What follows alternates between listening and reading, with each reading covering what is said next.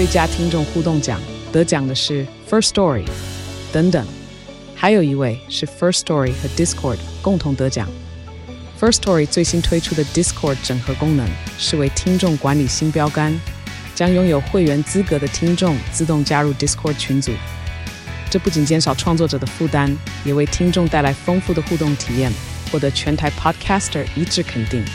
体验这个惊人的功能，立刻点击叙述栏连接，让你与听众互动更上层楼。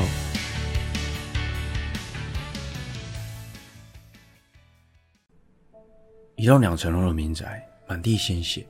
根据鉴定，至少六人在此遇害。整栋楼没有任何人影，也不见任何一具遗体，却不时传出像是木椅摇晃的声音，以及小孩的嬉笑声。还有一辆三轮车，径自缓缓地移动着。这诡异离奇的现象，让负责调查的警员摸不着头绪，甚至被封为中国最恐怖的灵异事件。大家好，我是希尔。欢迎收看本集的都市传说。今天这集，就让我为大家介绍上海林家宅三十七号。一九五六年八月的某天深夜，在上海普陀区的警局中，一通电话划破了宁静，拉开了整起事件的序幕。当时正在值夜班的一名年轻刑警接起了电话，电话的另一头有个听不出是男是女的声音说道：“有人死了。”是我杀的，就在武宁路林家宅三十七号。起初，他是把它当作是恶作剧电话，因为在那个年代，武宁路周遭只是个淳朴的农村，附近都是农田和农舍，整个村人烟稀少，更别说我外人会经过那里。加上那时拥有私人电话的人家非常稀少，大半夜的，公共电话也已经停止服务。到底会是谁在这个时间点打来报案？年轻刑警。便把此事通报给了老刑警，于是老刑警马上调阅了林家宅三十七号的资料。但看到资料后，两人大吃了一惊。林家宅原先的林姓屋主一家人，早在多年前就已经离开这里，前往台湾生活了。那无人居住的地方跟这通报案电话又有什么关联？两人随即前往现场。林家宅三十七号是农村中的其中一栋民宅。那时农村的路面坑坑洞洞的，加上刚下过雨。满是泥土，在昏暗的环境下，矗立在此的林家宅，仿佛是一栋鬼屋，阴森又诡异。两人先环顾四周，查看是否有任何可疑之处，随后来到大门前，准备进入屋内调查。但大门紧闭，看起来已经许久没有人来过，无论他们用什么方式都无法打开。于是，年轻刑警用石头砸破了窗户，破窗而入，但漆黑的环境。让他寸步难行，刚爬进去就不知道踩到了什么，重重的摔在了地上。随后，他发现地板上湿湿的，但这种液体有些粘稠，并不像是雨水，且空气中还弥漫着一股浓厚的血腥味。他打开手电筒一照，而这一幕成为他永远忘不掉的画面：一滩又一滩的鲜血布满在四周的地板上，屋内的家具也都有鲜血飞溅的痕迹，让人不敢想象。这里究竟发生了什么恐怖的事？他冲往大门，将门打开，直接在外头吐了出来。而在门口等候的老刑警看到满身是血的他，立刻用无线电请求附近的派出所前来支援。而就在此时，屋里头传来奇怪的声音，听上去就像是木头摩擦的声音，规律的响着。两人往大楼一看，却没有发现任何动静。那像是摇曳的声音持续在耳边作响。虽然气氛诡异的让人汗毛直竖，但是或许是屋里幸存者发出来的求救声。顾不得等待支援的警力到达，老刑警决定先行进入。诡异的是，当两人再度踏进大门后，声音便消失了。况且，除了一楼大厅有血迹之外，其他空间都整整齐齐，也没有看到任何打斗的痕迹。两人决定继续深入屋内。当两人来到二楼时，那奇怪的声音又从一楼传了出来。就在此时，楼下传来“砰”的一声，他们赶紧从楼梯往下看，发现了一台小孩骑的三轮车就停在楼梯口。但他们很确定，在上楼前，那台车并不是在这个位置。而整栋楼除了大门外，所有门窗都是紧闭的，没有风能够吹得动那台三轮车。接连发生的诡异现象，让两人紧张的心跳加快。但为了调查，两人还是屏住呼吸继续搜索。然而，二楼也没有任何的收获，没有看到任何的人影，也没有任何有用的线索。唯独在主卧室里的一张全家福，吸引了老刑警的注意。照片中有四个人，是一对夫妻和他们的一双儿女。老刑警认为，照片中的人一定与案情有关。隔天，便带着照片探访附近的村民，试图问出照片中这些人的身份。村民们告诉他，照片里的男主人名叫叶先国。这林家人搬去台湾后，叶先国就买下了这栋楼。照片中的其他人则是他的妻子和儿女，一家四口已经在这里住了好几年。不过，在一个礼拜前就没有看到他们一家四口的身影。这段时间，林家宅也是一片漆黑，没有任何动静，丝毫已经没有人来过的样子。与此同时，案发现场鉴定的结果出来了。报告表示，根据血液的特征判断，至少六个人以上的人在此遇难。但这六个人的身份则无法得知。警方随即以凶杀案开始进行大规模调查。首先，要先找到现任屋主叶先国。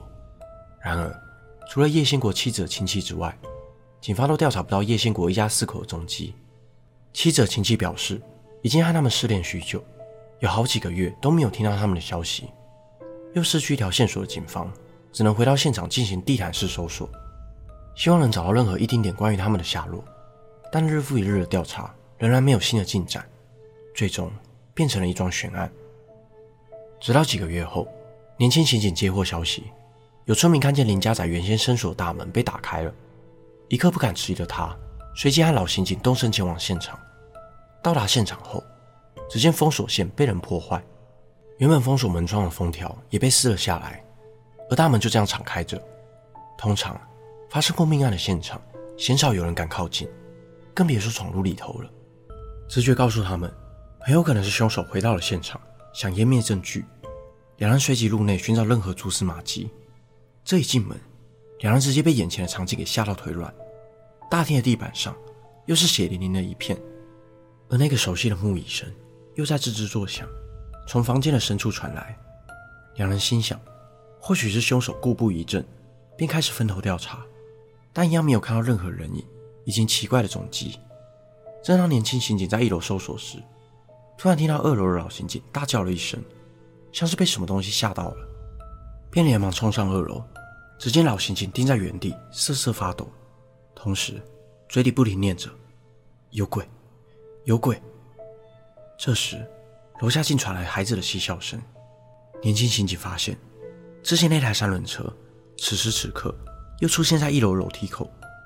整栋房子散发出了诡异气息，吓得令他拖着老刑警离开了现场。回到警局后，老刑警依然呈现惊魂未定的样子，不免令人好奇：早已见过大风大浪的老刑警，究竟是看到了什么？而这天之后，老刑警就再也没有来上班。询问过他身边的朋友，也都没有人知道他的下落。老猩猩就这样离奇的失踪了。整起案件不但没有任何进展，又多了一起案外案。又过了几年，一位江西的民众向警方通报，在路边看到了一个行为举止疯疯癫癫的乞丐。警方将其带回，才发现他就是警方一直在寻找的叶先国，并将其带回上海，继续调查林家仔的案件。但叶先国就像是发疯似的，完全不理会警方的问题，只是不停的重复着：“我不是凶手，我不是凶手。”为了从神志不清的叶先国身上获取一些答案，警方便将他带回现场。期望能唤起他的记忆，不过由于整起案件太过骇人，让村民们人心惶惶。林家仔早已被拆除，而一回到原址的空地前，叶兴国突然发疯似的大笑，同时周围掀起了一阵硕大的迷雾，将众人团团包住。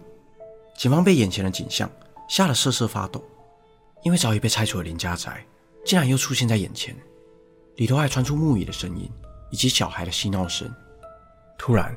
一个不明的力量将众多警员击晕。等到他们再醒来时，眼前只剩下一片空地，而叶宪国也早已不见踪影。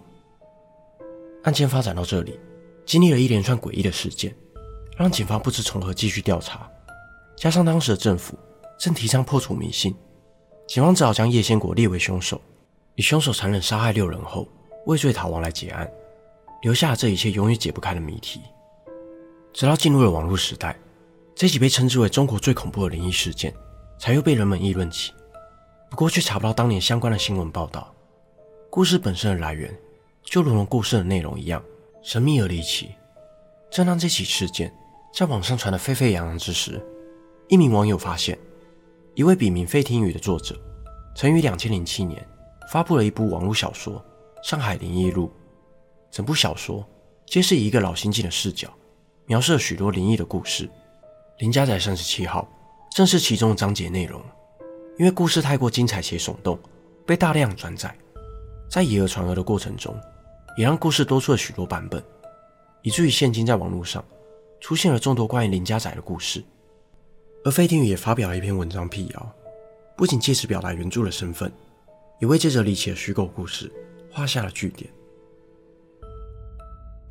本期的内容就到这里。如果想看更多都市传说系列的影片，欢迎订阅我的 YouTube 频道。如果想用听的，也可以到各大 Podcast 平台上关注我。我是希尔，我们下次见。